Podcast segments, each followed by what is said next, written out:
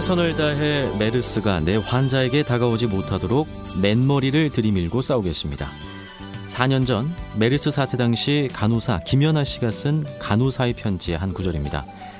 수많은 사람이 언론을 통해서 이 편지를 읽고 응원을 아끼지 않았는데요. 편지의 주인공 김연아 씨가 나는 간호사 사람입니다. 라는 책을 냈고 그 책이 드라마로 만들어질 예정이라고 합니다. 오늘 모시고 함께 이야기 나눠보겠습니다. 김연아 작가 나오셨습니다. 안녕하세요. 반갑습니다. 안녕하세요. 작가님이라는 표현이 아직은 좀 어색하시죠? 네, 20년 넘게 간호사로 불리다가 네. 그렇죠. 작가라는 이름을 타이틀을 얻은 지는 한 이제 20개월 네. 된것 같아요. 그럼 어디 과에서 이제 21년 정도 이제 근무를 하신 거예요, 그러면? 그러니까 주로 중환자실에 거의 20년 가까이 있었고요. 네. 그리고 뭐 화상 중환자실 음. 그리고 대부분은 이제 수술하시고 오시는 외과, 외과 네. 외과 중환자실에 거의 있었죠. 그러니까 간호사 분들 중에서도 좀 그래도 그런 곳은 기피하는 곳 아닙니까? 아무래도 일이 힘드니까. 그렇죠. 근데 네. 저는 이제 처음 신규 간호사가 됐을 때 제가 원해서 온 과거든요. 음. 그 당시에는 중환자실에서 제가 뭔가 할 수 있을 거라는 그런 믿음 같은 게 있었던 것 같아요. 한 번도 후회 안 하셨어요? 21년간. 중간에 뭐 이렇게 제가 네. 이게 환자 거구의 환자를 이제 응급 수술을 빨리 옮겨야 되는데 네. 이제 인원이 없다 보니까 수술은 빨리 들어가야 되고 이제 사람은 없고 그래서 제가 좀 무리를 해서 환자분을 옮긴 적이 있어요. 그러니까 환자분 다치지 않은 대신 제가 제가 허리를 좀 다치는 바람에 그때는 정말 어 복대를 하고 한 몇 개월 일을 했었죠. 진통제를 아. 먹으면서. 쉬지는 못하셨어요? 그렇게 아픈데.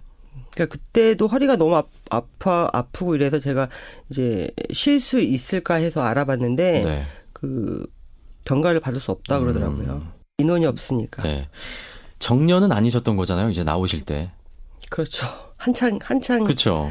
일할 때였죠. 왜 그런 결심을 하셨습니까? 음, 중간에 어떤 사소한 오해로 이제 보호자분이 후배 간호사의 멱살을 잡고 끌고 나간 일이 있었거든요. 음. 중환자실 내에서. 네. 그런데 그때 아무런 보호를 받지 못했고 그리고 병원 측에서는 개인적인 폭행 사건이니까 개인끼리 알아서 해라. 네. 그리고 저도 선배 간호사인데 제가 할 수 있는 게 아무것도 없더라고요. 음.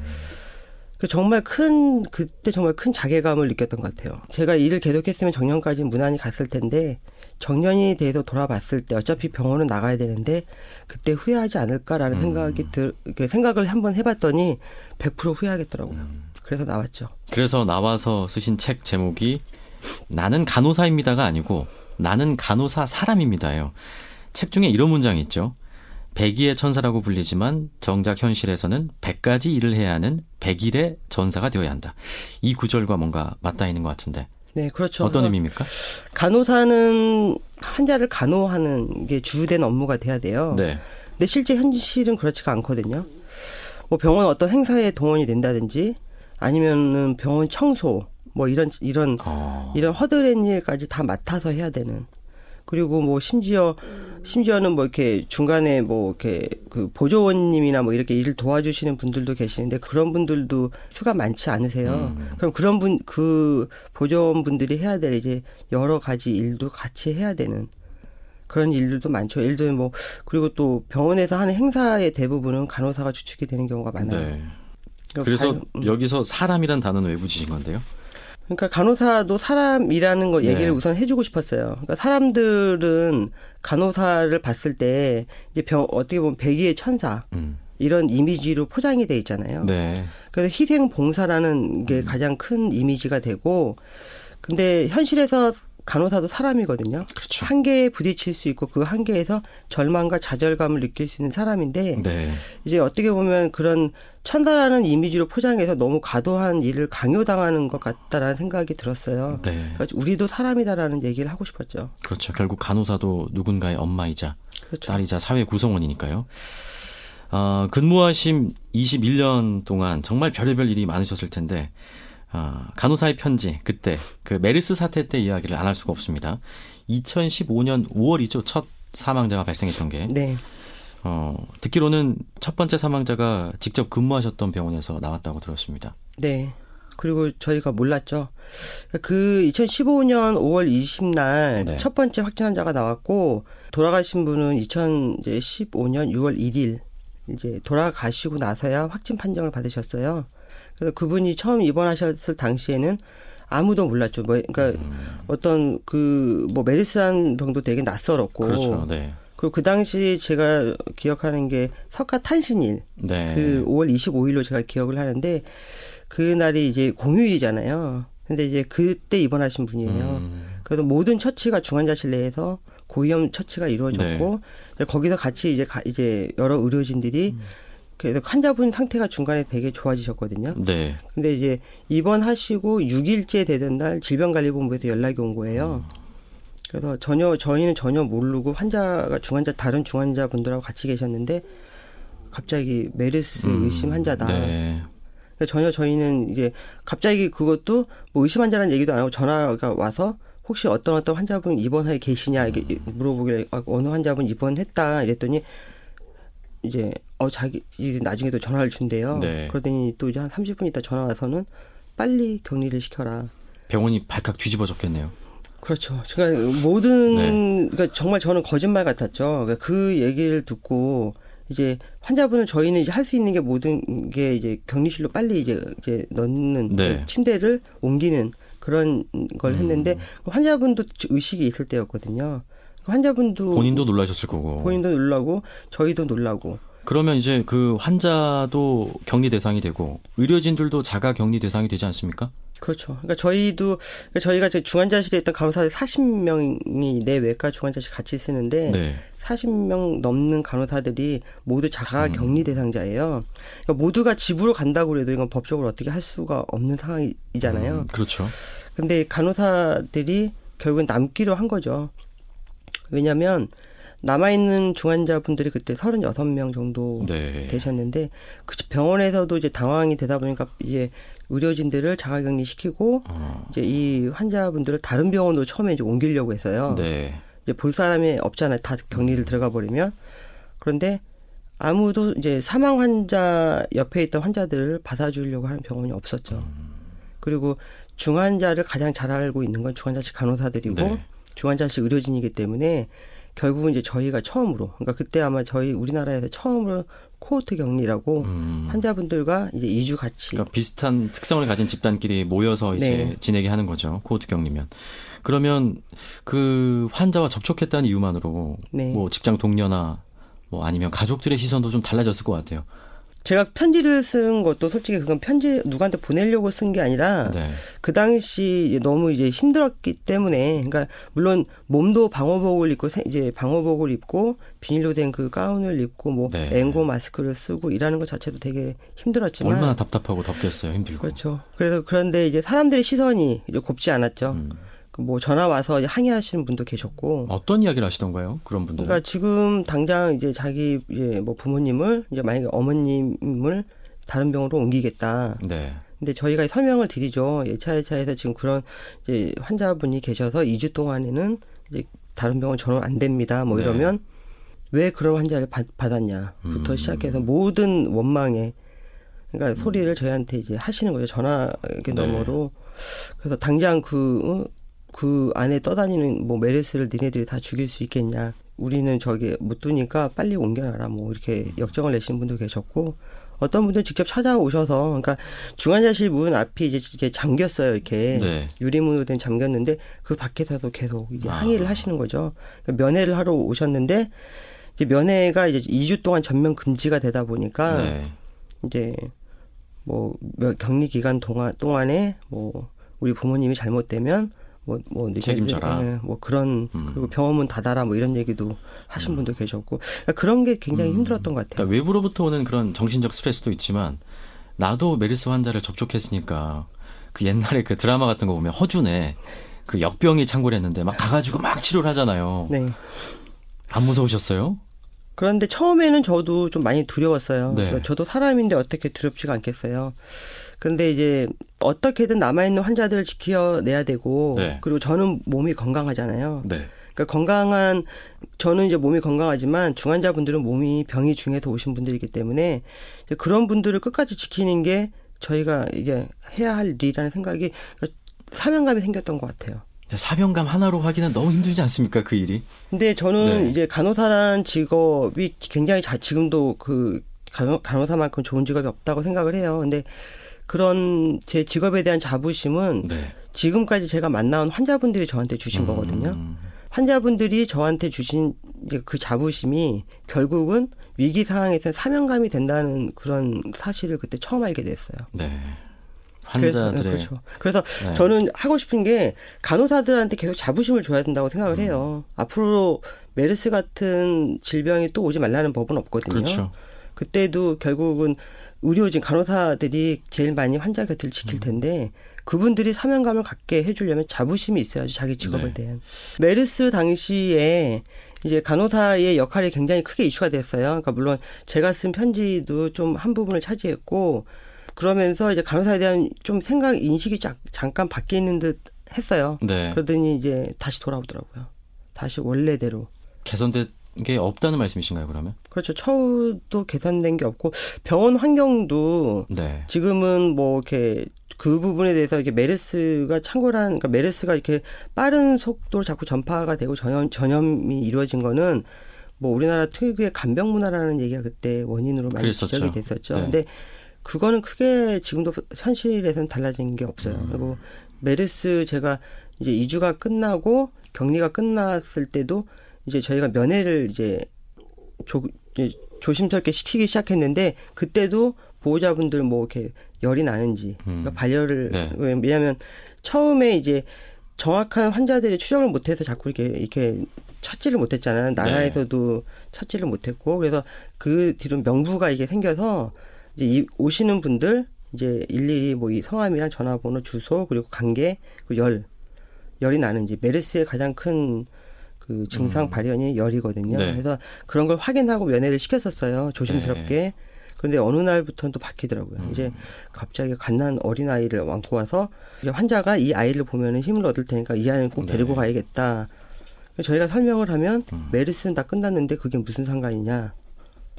그러니까 그런 게 되더라고요. 네. 참 그때는 조금 속상했죠. 그 구멍이 아직도 존재한다는 거잖아요, 결국엔. 그렇죠. 어, 그러다 이제 그때 그 편지를 쓰신 건데, 어, 일간지에 실리고 나서 화제가 되면서 병원 측에서 승진을 제안했다고 들었습니다. 네네. 근데 거절하셨다면서요? 네. 저는 이제 간호사의 이게 어떻게 보면 병원에 있는 분들도 간호사의 그런 걸 잘 모르시는 것 같아요. 그 어떤 분들은 뭐 이렇게 얘기하시면 간호사가 간호 뭐 주사만 잘 놓으면 됐지. 뭐 제가 이게 대학원 그러니까 어떻게 보면 그 의사하고 솔직히 그 네. 환자 상태에 대해서 치료를 같이 하기 위해서는 의사하고 충분한 게 의사 소통이 가능해야 돼요. 그러니까 그러면 그러려면 이제 의사도 하- 그 어떻게 보면 사람이기 때문에 실수를 할 수 있잖아요. 그렇죠. 그런 실수를 알아낼 만큼 간호사도 많은 지식, 전문적인 전문적인 지식이 필요하거든요. 그래서 저도 더 환자를 더 잘 돌보고 싶은 생각이 들어서 임상 전문 대학원에도 진, 그 진학을 해서 공부를 했었고 네. 그런데도 병원 책임자 어떤 분은 어, 간호사가 주사만 잘 놓으면 됐지 음. 뭐하러 석박사 같은 걸 따냐 뭐 이런 식의 비하하는 발언을 들었을 때 정말 기계의 한 가지 부속품 네. 뭐 이렇게 빠지면 다른 걸 또 갈아 끼울 수 있는 그리고 음. 그런 현실은 솔직히 지금 그 나라의 어떻게 보면 정책도 간호사가 없다고 간호대를 자꾸 만들어요. 네. 근데 간호대를 만든다고 간호사가 늘어나지는 않거든요. 현실이 병원 현실, 임상 현실이 힘들기 때문에 그만큼 그만두는 간호사가 많고 면허를 받는 한 49%의 인력만이 지금 그 병원에 남아 있어요. 그리고 네. 그 중에 80%가 이직을 생각할 음. 정도로 굉장히 심각한데 병원 어떻게 입장에서는 뭐 간호사가 그만두면 특히 경력 많은 간호사들이 그만두면 이제 오히려 이제 인건비가 더 줄어드니까 네. 그리고 아무것도 모르는 신규 간호사 한 명 데려다 놓고 이제 머리수 채웠으니까 됐다 음. 이렇게 하시는데 신규 간호사가 솔직히 며, 그 학교를 졸업한 처음 간호사가 할 수 있는 건 아무것도 없어요. 네. 경력 간호사가 신규 간호사 두세 명의 역할을 하거든요. 네. 그리고 그만큼 또 노련한 간호사들이 있어야 이제 환자의 어떤 증상이나 어떤 변화에 대해서 되게 감지가 빠를 수 있는데 네. 이제 그런 거 생각을 안 하는 거죠. 음. 이제 경력 간호사 그만두면 무조건 신규 한 명 채워놓고 뭐 두명 그만두면 두 명 채워놓고 그러면 그 안에 있는 간호사들은 이제 신규 간호사의 자잘한 실수가 환자의 생명을 쥐락펴락하기도 하거든요. 네. 근데 그런 걸 나머지 간호사들이 막아내는 음. 거예요. 어떻게 보면 그 기존에 해야 될 일, 일에서 또 두세 배의 일이 음. 또더 네. 늘어나는 거죠. 그래서 병원 측에서 제안한 그런 승진보다는 좀 처우 개선에 더 목소리를 높이신 거네요. 상징적인 의미로. 그렇죠. 그래서 왜냐하면 네. 병원 내에서도 간호사들의 승진이라 뭐 이렇게 뭐 그 월급이라든지 급여 부분 그리고 어떤 처우 그런 부분에 대해서는 이제 누군가는 얘기를 해야 된다고 생각을 음. 했고 그리고 뭐 제가 그 어떻게 보면 본의 아니게 메르스로 인해서 조금 이렇게 좀 많은 이제 병원 제가 다니던 병원을 홍보를 하게 됐는데 이제 그런 부분에 대해서 얘기를 정, 정하게 하고 싶었어요. 네, 네. 거절당했죠.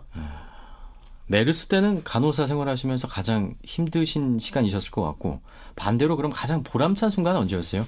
보통 이제 환자가 더 건강해졌을 때 모든 간호사들이 보람차겠지만 그래도 기억에 남는 순간이나 환자가 있으실 것 같은데요. 임종 순간에 저를 보고 싶어 하시던 환자분이 한분 아. 계셨어요. 그러니까 뭐 다른 가족 그리고 이제 지인들 얼굴도 전혀 이제 못 알아보시고 이제 아무 소리에도 반응을 보이지 않던 그러니까 바로 임종에 가까우신 음. 네. 분이 되어서 근데 그분이 마지막으로 저를 이렇게 보고 싶다 그래서 이제 갔을 때 이제 그분이 저를 보시고 웃어주시더라고요. 음, 그리고 이제 몇 시간에 돌아가셨는데 네. 근데 저는 그때 정말 그런 생각했어요. 그러니까 이런 환자분들이 이렇게 나를 그러니까 나를 믿고 이렇게 자기 마지막 임종까지 이렇게 찾아주시는데 지금 메르스 이 사태에서 내가 환자를 지키는 거는 당연하지 않나 이제 그런 생각을 했던 것 같아요. 그런 임종의 순간도 많이 접하셨겠네요. 그렇죠. 삶과 어떤 죽음의 경계에서 그 임종의 모습은 어떤 모습입니까? 보시기에. 음, 그러니까 뭐 사람들마다 죽음이 다 똑같진 않죠. 그리고 저도 아직 죽음을 맞아, 맞아보지 않는 입장에서는 죽음이 마- 분명히 어려운 부분이에요. 그 부분은 그래서 근데 이제 그런 생각은 많이 했던 것 같아요. 이제 내 마지막 모습은 어떨까라는 음. 생각을 가장 많이 했.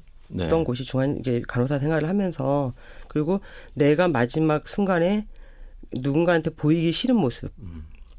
좀 정갈해 보이는 모습, 네. 깨끗해 보이는 모습, 네. 그러니까 그런 거를 이제 저는 그러니까 누군가는 자기 죽음이 초라해 보이지 않기를 원하잖아요. 그렇죠. 그런 생각이 드니까 제 환, 제가 돌보던 환자들의 마지막도 그렇게 지켜줄 수 있었던 음. 것 같아요. 마지막 죽음이 초라하지 않게끔 지켜주신 일도 하신 거죠. 간호뿐만이 아니라. 근데 저는 그렇게 생각해요. 그러니까 떠나시는 분도 물론 돌아가신 분도 네. 본인이 남은 가족들에게 이렇게 좀 험하고 좀 낯선 모습으로 이렇게 남기는 게 좀 속상할 것 같았고 네. 그리고 남은 가족들도 어떻게 보면 그 마지막 모습이 나중에 그분을 떠올릴 때마다 그 생각이 자꾸 날 텐데 그렇겠죠. 그것도 남은 사람들 남은 가족들한테 상처가 될 음. 수 있겠다는 생각이 들더라고요. 이 직업을 정말 사랑하셨나 봐요. 네, 저는 지금도 간호사처럼 간호사만큼 정말 좋은 직업은 없다고 음. 생각해요. 만약에 제 딸이 간호사 한다고 하면 어 이제 속된 말로 피 뒤집어 쓰고 환자들 오물 받아가면서 왜 그렇게 힘든 일을 하려고 하냐. 전 이렇게 얘기할 것 같거든요. 근데 그만큼 네. 그 말로 못할 어떤 보람이 또 분명히 있는 직업이에요. 그러니까 네. 어떻게 보면 삶과 죽음 그 사이에서 그 어떻게 보면 외롭잖아요. 환자분들이 누군가와 소통을 못하고 그런 부분들의 얘기를 들어주는 것, 음. 같이 공감하는 것, 그것 자체로도 저한테 저한테도 굉장히 많은 도움이 됐고 저는 이런 얘기도 자주 해요. 저도 책을 평상시에 좀 많이 읽는 편인데 어떨 때는 책 100권을 읽는 감동보다 네. 환자 한 분을 돌볼 때 느끼는 감동이 더 크다. 음. 백일의 전사의 그 일이 하나네요, 요게. 그렇죠.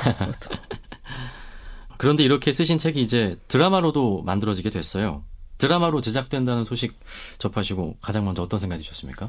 어떤 이 대본을 쓰는데 전문적인 작가분이 간호사라는 직업을 모르시잖아요. 그렇겠죠. 아무리 인터뷰를 오랜 시간 한다고 해도 제가 20년 넘게 일했던 거에 어떤 간호사의 그 일의 뒷, 뭐 이렇게 사실적인 부분은 모르시겠다라는 생각이 들었고 내가 아니면 누가 해.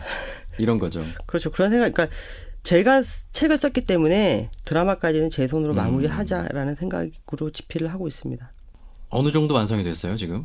근데 지금은 많이 진전이 되진 않았고 한 4, 40% 3, 40% 음. 대본 자체는 근데 집필실에서 이렇게 열심히 작업하고 계신 거죠? 네 옛날 습관들이 좀 남아 있나요, 그러면? 근데 아무래도 21년, 그러니까 제가 살아온 삶의 거의 반 이상을, 반을 간호사로 이제 3교대를 살아왔어요. 네. 그렇기 때문에 아무래도 시간에 대한 그런, 뭐 출근 시간이 가까워지면 이게 생각이 나죠. 뭐 예를 들어서 뭐 아침 근무면 이제 이제 뭐 해가 그 겨울에는 해가 뜨기 전에 네네. 뭐 서둘러 출근을 해야 되고 지금 뭐 할 시간인데. 네, 그렇죠. 그렇죠. 아, 지금 면회 시간인데, 음. 뭐, 보자고 뭐 면회하고 있겠네. 아니면 뭐, 뭐, 우리 간호사들 지금 밤에 뭐, 환자분 목욕시키고 있겠네. 뭐, 이런 네. 생각이 들죠, 문득 문득. 작가가 되고 나서 그리고 그 전에 간호사의 삶 어떤 게 더 행복하세요? 음, 저는 지금 이제 어떻게 보면 작가라는 새로운 이름으로 불리고 있긴 하지만, 저는 지금도 제 스스로 간호사라고 생각을 해요. 네. 제 마지막 꿈은 정말 산골 요양병원 이런 데서 네. 할머니 할아버님들 이제 기저귀 갈아드리면서 그분들 얘기를 듣, 음. 듣고 살고 싶었어요. 왜냐하면 그분들이 얘기해 주시는 게 정말 어떻게 보면 어떤 삶과 죽음 어떻게 보면 죽음에 임박한 분들이 들려주신 얘기는 정말 때때로는 때때로 살아있는 사람을 가슴을 뜨겁게 만들기도 하거든요. 네. 근데 그런 꿈도 있고 물론 드라마를 잘 써서 좋은 드라마를 만들고 싶은 꿈도 있고 네. 그리고 또 책도 지금 한 권 더 집필 이게 계획 중인데 어떤 단정 짓고는 살고 네. 싶지 않아요. 일단 제가 볼 때는 대박 작가가 되셔야 될 것 같습니다. 그래야 요양원을 짓잖아요. 그렇죠. 어, 그리고 제가 알기로 지금 이 라디오를 떠나서 그 병원에서 근무하는 간호사분들께서 라디오를 많이 듣는다고 알고 있어요. 아, 네네. 혹시 지금 이 방송을 아마 동료 간호사분들께서도 네. 듣고 계실지도 모릅니다. 그분들께 한 말씀 좀 남겨주시죠. 꼭 꿈을 잃지 말라는 얘기는 꼭 하고 싶어요. 네. 그러니까 제가 처음에 글을 쓰기 시작했을 때 이게 솔직히 사람들이 그랬거든요. 왜 3교대도 힘든데 뭐 간호사가 글 써서 뭘 한다고 왜 이렇게 사서 고생이냐 뭐 이런 얘기도 하신 분도 계셨고 네. 그런데도 제가 하고 싶어서 꿈을 잃지 않고 계속 그 현역, 현역에 있으면서 계속 글을 썼거든요. 근데 그 글이 메르스 때는 어떻게 보면 제가 쓰는 글을 간호사라는 직업이 더 글을 깊게 만들어주고 네. 그 글은 결국 간호사가 하는 일을 세상에 알려줬잖아요. 그러니까 꿈을 계속 꾸라는 얘기를 하고 싶어요. 음. 그 꿈이 자기를 어디까지 바래다 줄지는 아무도 네. 모르니까. 동떨어진 일이 아니니까요, 결국엔. 그렇죠. 직접 쓰신 그 간호사의 편지의 마지막 문장이 이렇게 끝나죠.